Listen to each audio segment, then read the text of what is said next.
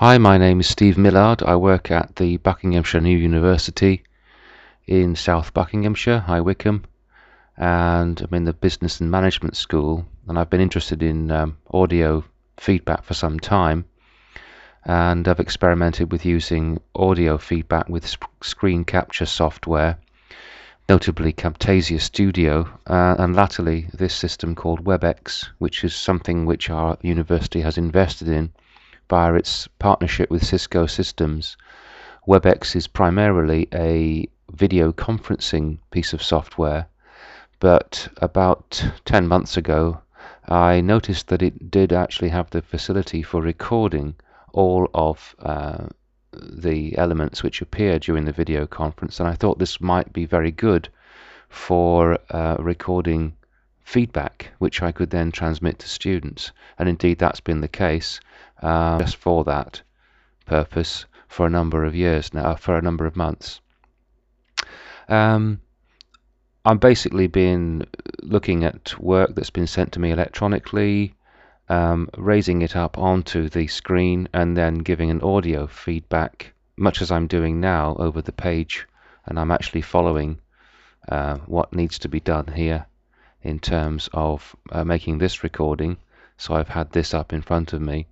Um, if this was a Word file, I would be able to uh, edit in the usual way, Word file and highlight text. But as you can see, I can't, well, I can do that here now. Um, but there are limitations as to what I can actually do on the screen in this particular window. However, it does mean, and I can always supply a sample of what we what I've done here um, it does mean that students can receive um, audio visual feedback with me working through their file and actually means that they can see what I can see and hear what I say about that element of their piece of work and they found it quite helpful. I want to try and disseminate this throughout the university and further afield um, one of the great advantages of WebEx is that the file can be stored on the server of WebEx itself based in Amsterdam so that there are no issues about sending big files over email which I found was the drawback with Camtasia Studio. I found that the problem there was that uh, the size of the file mitigated against how much you could say.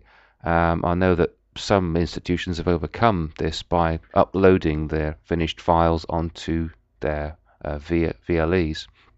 But again, there are file issues, file size issues there, which are not the case with WebEx because it's on the server, but there is also the option of downloading the WebEx file so it's freestanding and can sit on the student's computer.